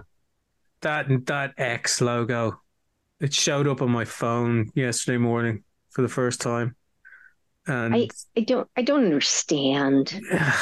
looks like It's, uh, it's Some- so somebody- unnecessary. Yeah. Somebody described it as looking like a, an app for an Eastern European strip club from, from ten years ago. You know, and it really, it really does. It, it's just like, what is this thing? It doesn't say social media, does it? I mean, No, yeah, it says, I, I keep so seeing it and wondering what's that again? Oh yeah, that's that X app, and it, yeah, it. it Your description's far better. I was kind of thinking like, did I download something that I didn't mean to? Um, what, what the hell is this? Oh my god! It, it You know? put something on my phone. yeah, what is this? It's so weird how like I mean, look, if you're gonna have a nervous breakdown, don't like have it for free. Don't spend forty four billion dollars to have a nervous breakdown. Like Yeah. I have one monthly for free. And I think all it costs is like a burrito. And like that's basically it. Like just give her a burrito. Just throw the burrito into the corner of the room and she'll like eat it and then she'll be fine an hour later. Yeah. Nice. Oh man, it's it's it's just insane what he's done. It's it's beyond comprehension. It doesn't make sense. Well, this is okay. I said to my husband, I was like, Spock would have committed hara-kiri in hmm. this world because nothing that happens now is logical. Like there's no logical progression from A to B. It's Yeah. not like it's like A to purple. Like nothing makes sense anymore. Yeah. And it's really just very, very frustrating because I'm like, okay, so you spent all this money Yeah. and there's and and I don't know about laws in the UK or in Europe, but in the US, there are laws against buying a company to tank it for pur- purposefully. There Yeah. are laws against that.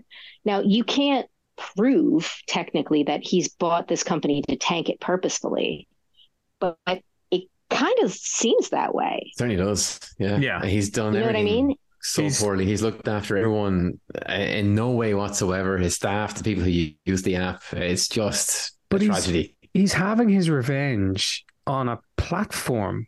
It's not on a person or a group of people or, you know, an ex or whatever. All you know, that's that all mad shit that's going on. But like, he's he's taking out his frustrations on on a concept.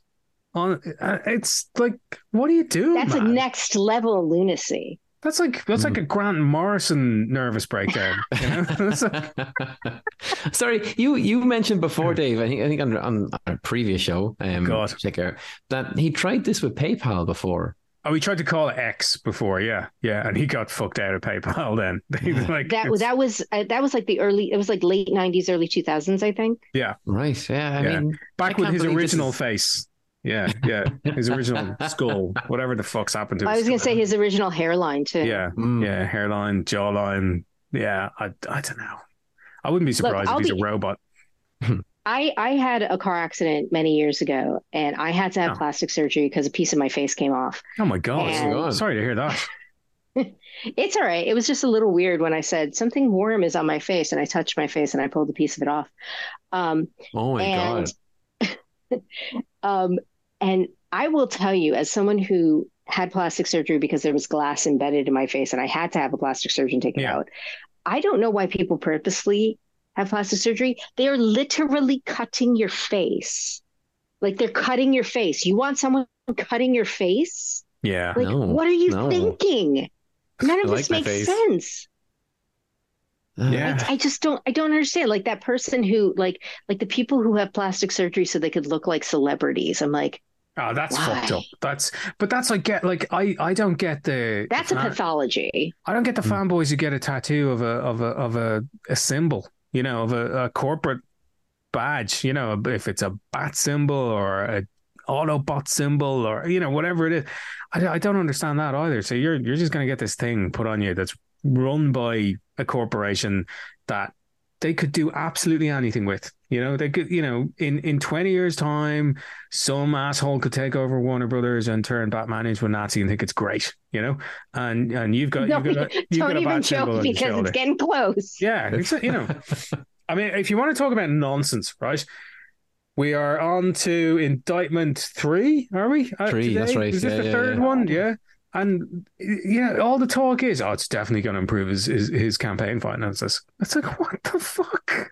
Like, If okay, so I'm from New Jersey, hmm and anybody who is from New Jersey or New York knew who he was. Yeah. Okay. The Yeah. the vast swaths of the country were not aware of who he was because all they knew was that they, they would see him on TV basically. Mhm. Yeah. Now there's a city in New Jersey called Atlantic City. hmm And Bruce Springsteen I told me say- all about it. when I say that he single-handedly, not Bruce Springsteen. No. I, I'm I'm trying not to curse. He who shall not be named. But he who shall not be named, the the orange poof. Yeah. Um, he single-handedly destroyed Atlantic City, and Atlantic City has not recovered. Like what Kissinger did to Cambodia is what Trump did to Atlantic City. Like I and I am not understating Agent it. Orange. and I'm not over I'm not overstating it either.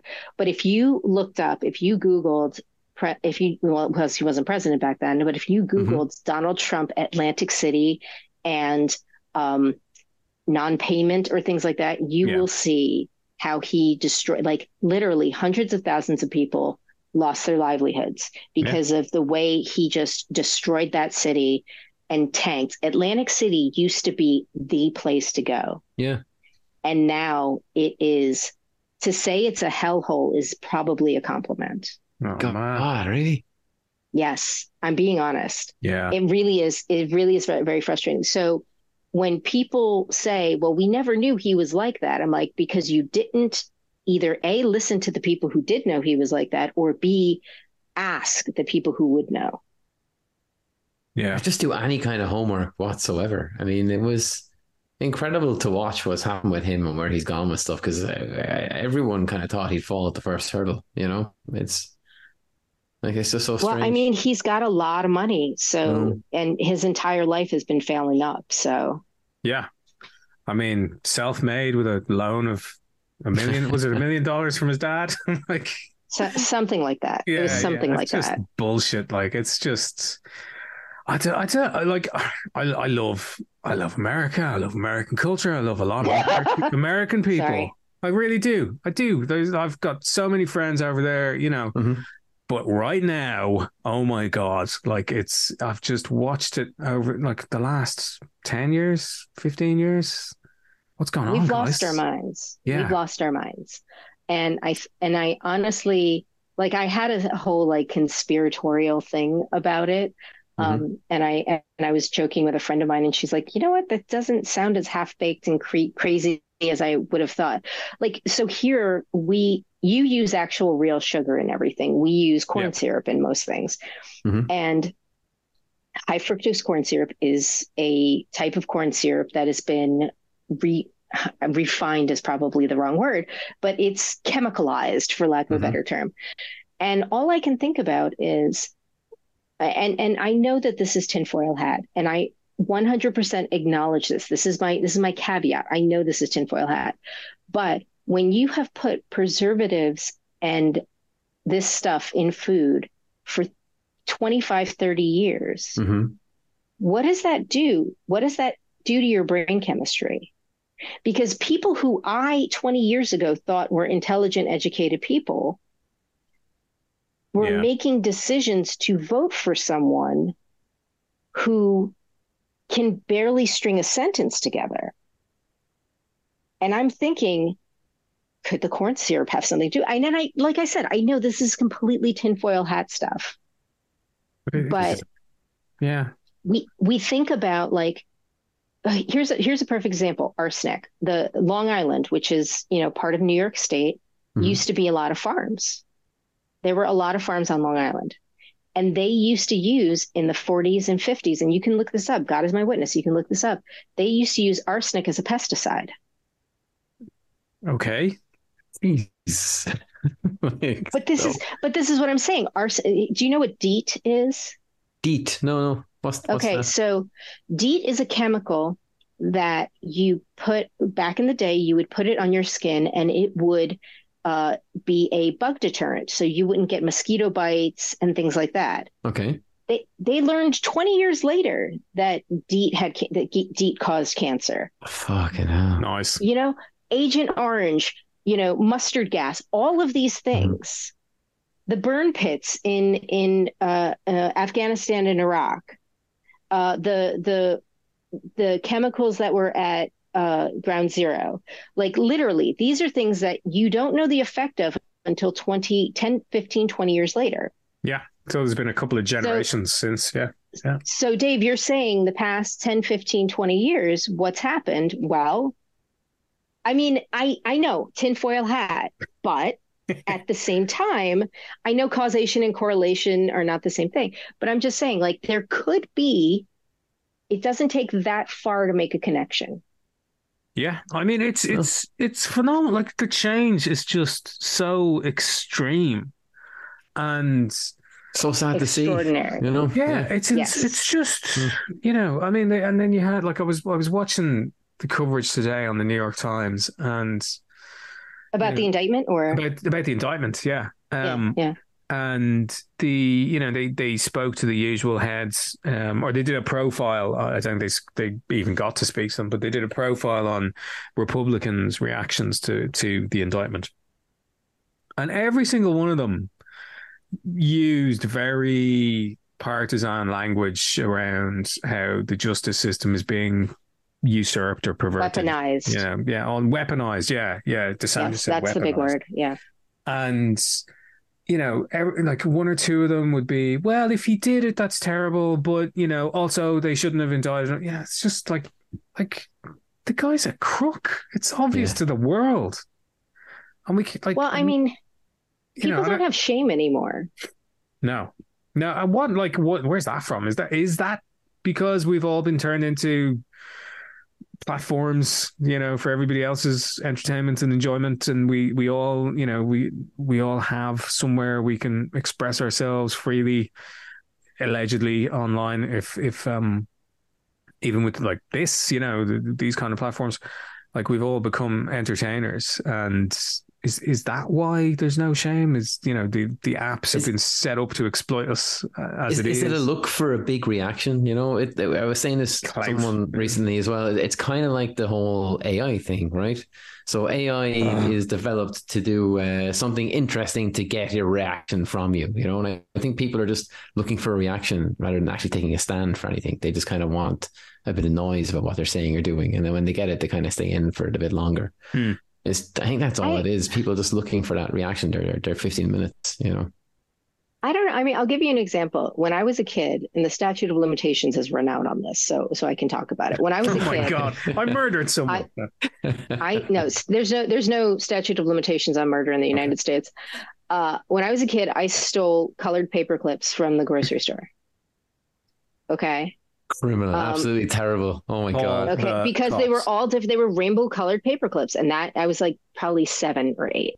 Okay. right. when I got caught, and my mom found out, hmm the well, my mom's old school, so the beating wasn't bad. Was uh, was probably worse than the Mm. shame, but the shaming was awful. Yeah. The shame that I felt was awful and horrible. And I'm literally feeling a little pit in my stomach right now as I'm talking about this. And this happened, I'm not exaggerating, 38 years ago. Was it the classic? It's not that you did it; it's that you disappointed Oh, me. No, no, no. No? My mother All did not. No, my mother did not care about that. No, it was it was backhand quicker Okay. than you could think. She's Neapolitan. Right. Uh, but but it was this idea of like how could you like we go to that grocery store every week. People know us at that grocery store Yeah. and you have the audacity to do something like that to shame us, to shame this family, you know, to shame yourself. I thought I raised you better than that kind of thing. Now there's, I mean, there are videos of it constantly of people literally walking into stores, grabbing stuff off of the shelf and walking out. Yeah. And there's video of them and they're Yeah. videoing themselves doing it and they're like Yeah. live streaming themselves doing it. And my brain. and it's not paper clips. It's like whole shelves of Nikes, and you know, it's it's insane. I know. I just wanted the colored. It was it was a plat. It was probably like a plastic container the size of like a business card and about an inch thick, and it had rainbow paper clips. And I just thought the rainbow paper clips were the coolest thing ever, and I had to mm-hmm. have them. And I wasn't. My mom wasn't going to give them to me, so I took them. It was a horrible thing. I know, Mm. but I felt shame for that. And now I see, like you said, people are coming in and just taking arms armloads of like clothing and walking out or whatever. Don't you feel shame for that? Yeah, it's we- they should. I don't know. I, I don't But know then what- people turn going on. around and say, well, it's it's the the corporations that, you know, price gouge and this, that, and the next thing. And yes, to a certain extent that is true. They're, the corporations are price gouging and stuff. But at the same time, like I I don't know. I I I understand that I am in a privileged position to be able to say that, but I just I don't get it. And I don't understand why there are people who will double down when they have been handed and shown unequivocal proof of wrongdoing. They'll double down. Um, do you know who Jared Klepner is? No. No. Uh, he does. Uh, I think I'm getting his name right. He does a thing for the Daily Show where uh, he's. It's called like fingering the pulse or something funny like that. And All right. Oh, Jordan. Jordan Klepper. Jordan, Yeah. Yes, Yeah, yeah, Jordan yeah. Club. Thank Yeah, you, not Jared. My my apologies. Yeah, and so he goes around and he will interview all these different people at rallies Yeah, it's and amazing. stuff, and the other life, the other world that these people have to live in to to say the things that they say, Yeah. like. I mean, I don't know if you're familiar with it, Ben, but Dave, No. you've obviously seen, Yeah, you yeah. know, you've seen these these statements that people make. Yeah, it's it's it's just it's there's a complete disconnect from reality, and and then you kind of look at it and you go, well, what's what is their reality? What what are they living in? I mean, they there's a there's a touch of you know moral panic going on with them all the time, you know, because they are terrified of everybody. You know, everybody's out to either abduct their children, make them gay, um, take their guns.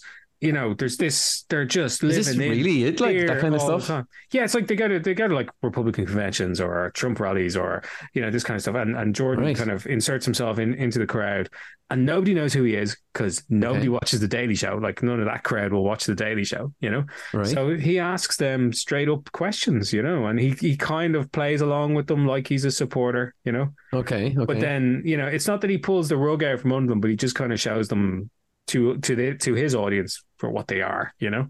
right. Um, and they have absolutely, you're right, they've absolutely no shame. Like they will just say whatever they want because they they think they're they're right.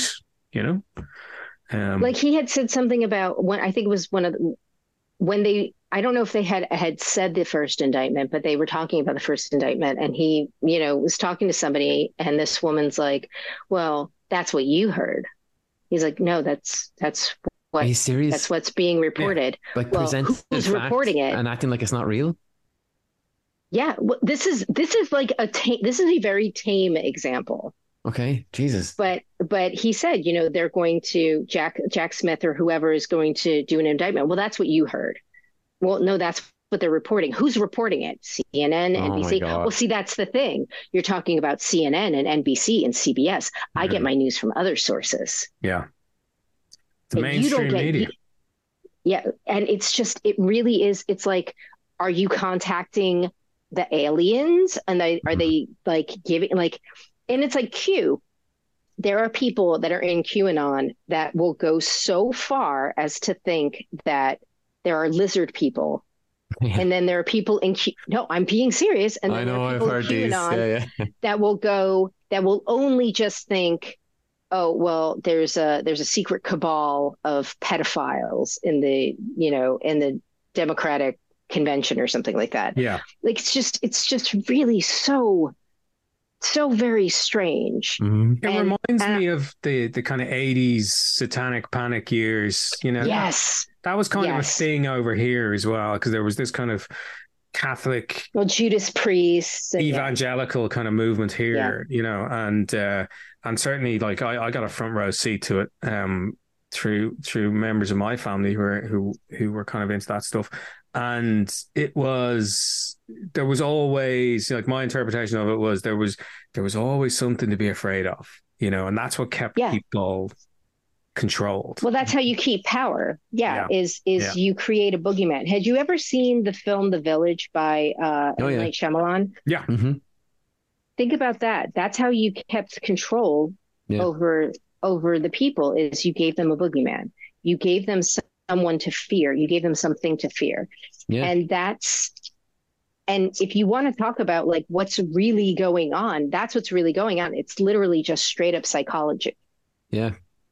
It's it's Um, cult leader stuff. It's it's. I mean, it's it's so dangerous. You know. keep keep them scared. They they'll Mhm. they'll look for a protector. They'll look for someone to you know to vote for that will you know keep them safe and well cult of personality i think that's what they call it. Yeah yeah man. Mm. yeah. You know that kind of thing. And and you know like you look at like jim jones Yeah. and you know that kind of thing. I mean there there are times when i'm like wow these people are, are so off like just off the tracks with their thought processes. And i just i just don't understand any of it yeah and there's no and there's no logic to it because even when you when you show them empirical evidence even when, like we were talking about peter parker being like a science-based character. Even when you Mhm. show them actual science, they will tell you that it's a lie or they will tell Yeah. you that you're misinformed. And I'm just like my brain just melts having these I- conversations. Like, like, how do you have them? Like, you, you, you kind of can't. I think as soon as you meet that wall, you realize you're in a conversation with someone who's just not going to take anything other than what their what their truth is. Like, I- I have collective sigh and move on. You know. I mean, there there are people that I have met that unfortunately they are in one way or another related to me that I can't just say, you know, peace out. I'm not going to have a conversation with you. Yeah. But I will I will be not accommodating. Like Mhm. you you will be at a family function and I will be in the corner having a conversation and if you approach me, I will not be accommodating to you. It's probably the right way to do it, though. I mean, if they, I think the worst thing you can do is is is let them away with it, you know, and and kind of feed into whatever they have because they'll they, they seem to just kind of run with anything they can do. It's uh Well, that's the thing is like you. I don't know if you ever got this advice when you were younger, but oh, uh, ignore your bully and don't give them power. It's like mhm. it doesn't work that way. They'll still beat the hell out of you. Um, and I I think that whether you give their platform oxygen or not, they're going to keep going no matter what. Um, yeah, it'll it'll it- it'll decrease, increase, whatever. But yeah, you're right. They will. They'll always they'll always be there. They'll always have their thing going on. And they'll you- always have some weird thing going on. Do you think he's going to get in? Do you, do I think it's he's going possible. in jail or in in the office again? in the White House? Office, yeah. I think he he could do it. It's not impossible. What do you think? I think that the founders were very uh, short-sighted when they did not put that you uh, can't be a felon. And uh, I think they were really short-sighted. I think the founders were very idealistic, thinking that a felon wasn't going to run for president. Mhm. Yeah. I think they were very idealistic and very short-sighted. And as as as great as they are, I'm one of I'm the biggest cynic. Like I am like Al Simmons spawn cynical. And uh uh I but you know, people keep saying that despite all this information that's coming out, it's still a um whatchamacallit, it's still a bump. But these are they all admit like these are all like uh, Republican polls that they're taking. So I mean, it's it's a little skewed. Yeah. Mm. I mean, Mhm. you know, having uh having the the chief of staff or the the the the the uh the White House being run from from a prison um in in 2024 would be interesting. Look up George Santos. Google George Santos. Oh man, we we know all about George. Yeah. Mm. Yeah. So there you go. That's that's another. I mean, there's no there is no law that states that you cannot be a member of Congress and be in prison at the same time. Yeah, Yeah. it's fucking nuts. It's just yeah. It's like Lex I Luthor is you I know, can't reconcile it. Yeah, Mhm. it it's I don't know, like I don't know where it ends. You know, masters of evil. You know, gentlemen to evil. I'm looking We're forward to the our mustache. sketch when Yeah. when when the uh, when the writer's strike is over. I'm looking forward to the SNL uh, sketch of uh, you know the the founders sitting around going, "What if somebody's you know in jail? Could they still run?" And they'll be like, "No, That'll never happen. Yeah. Yeah. Why? How could that happen? You know? Because people would have shame. Of Yeah, course exactly. There's no Oh, shame man. anymore. That's what we need. We need a bit more shame. to bit more keep shame, everyone bit in more line. guilt. Yeah, yeah. more guilt. You know? Get Oh, that's those, the uh, good Catholics in you. Yeah, that's Yeah. it. Yeah, yeah. Man. That's the good Republican Catholics. Republican with a small R. Yeah, yeah. big good kind of Republican. All right, Erica, I think we'll leave it there. Um, before we go, for Where can eight people- hours. where can people find you if you want to Uh, be found? If I, well, it depends. Are you serving me papers?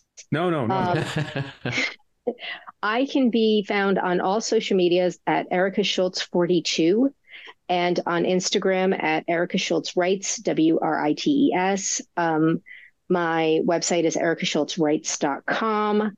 Um, I'm still on Twitter, strangely enough, uh, but I'm also on Bluesky and Mastodon yeah. and uh, all the other things, threads and such. And uh, yeah, that's that's where I can be found. I will be found at Dragon Con at the end of August, beginning of September, and I will be found at New York Comic Con in Artist Alley, and Dragon Con I'll be in, also be in Artist Alley.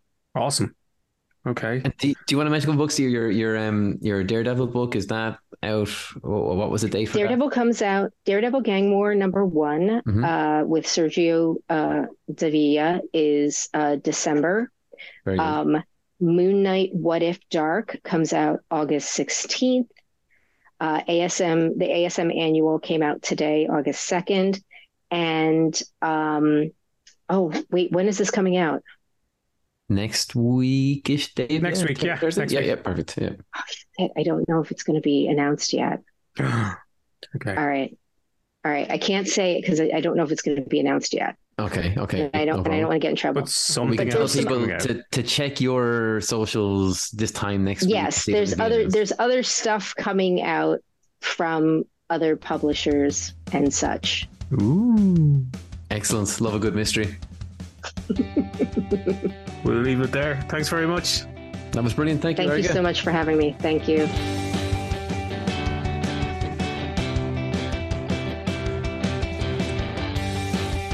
Thanks for joining us on the Odds Pod. Subscribe to the podcast wherever you get your podcasts. Look out for the odds coming soon from Scout Comics. And please tell us what your favourite apocalypse is. You can find me on Twitter at Bennessy. That's B E N N E S S Y.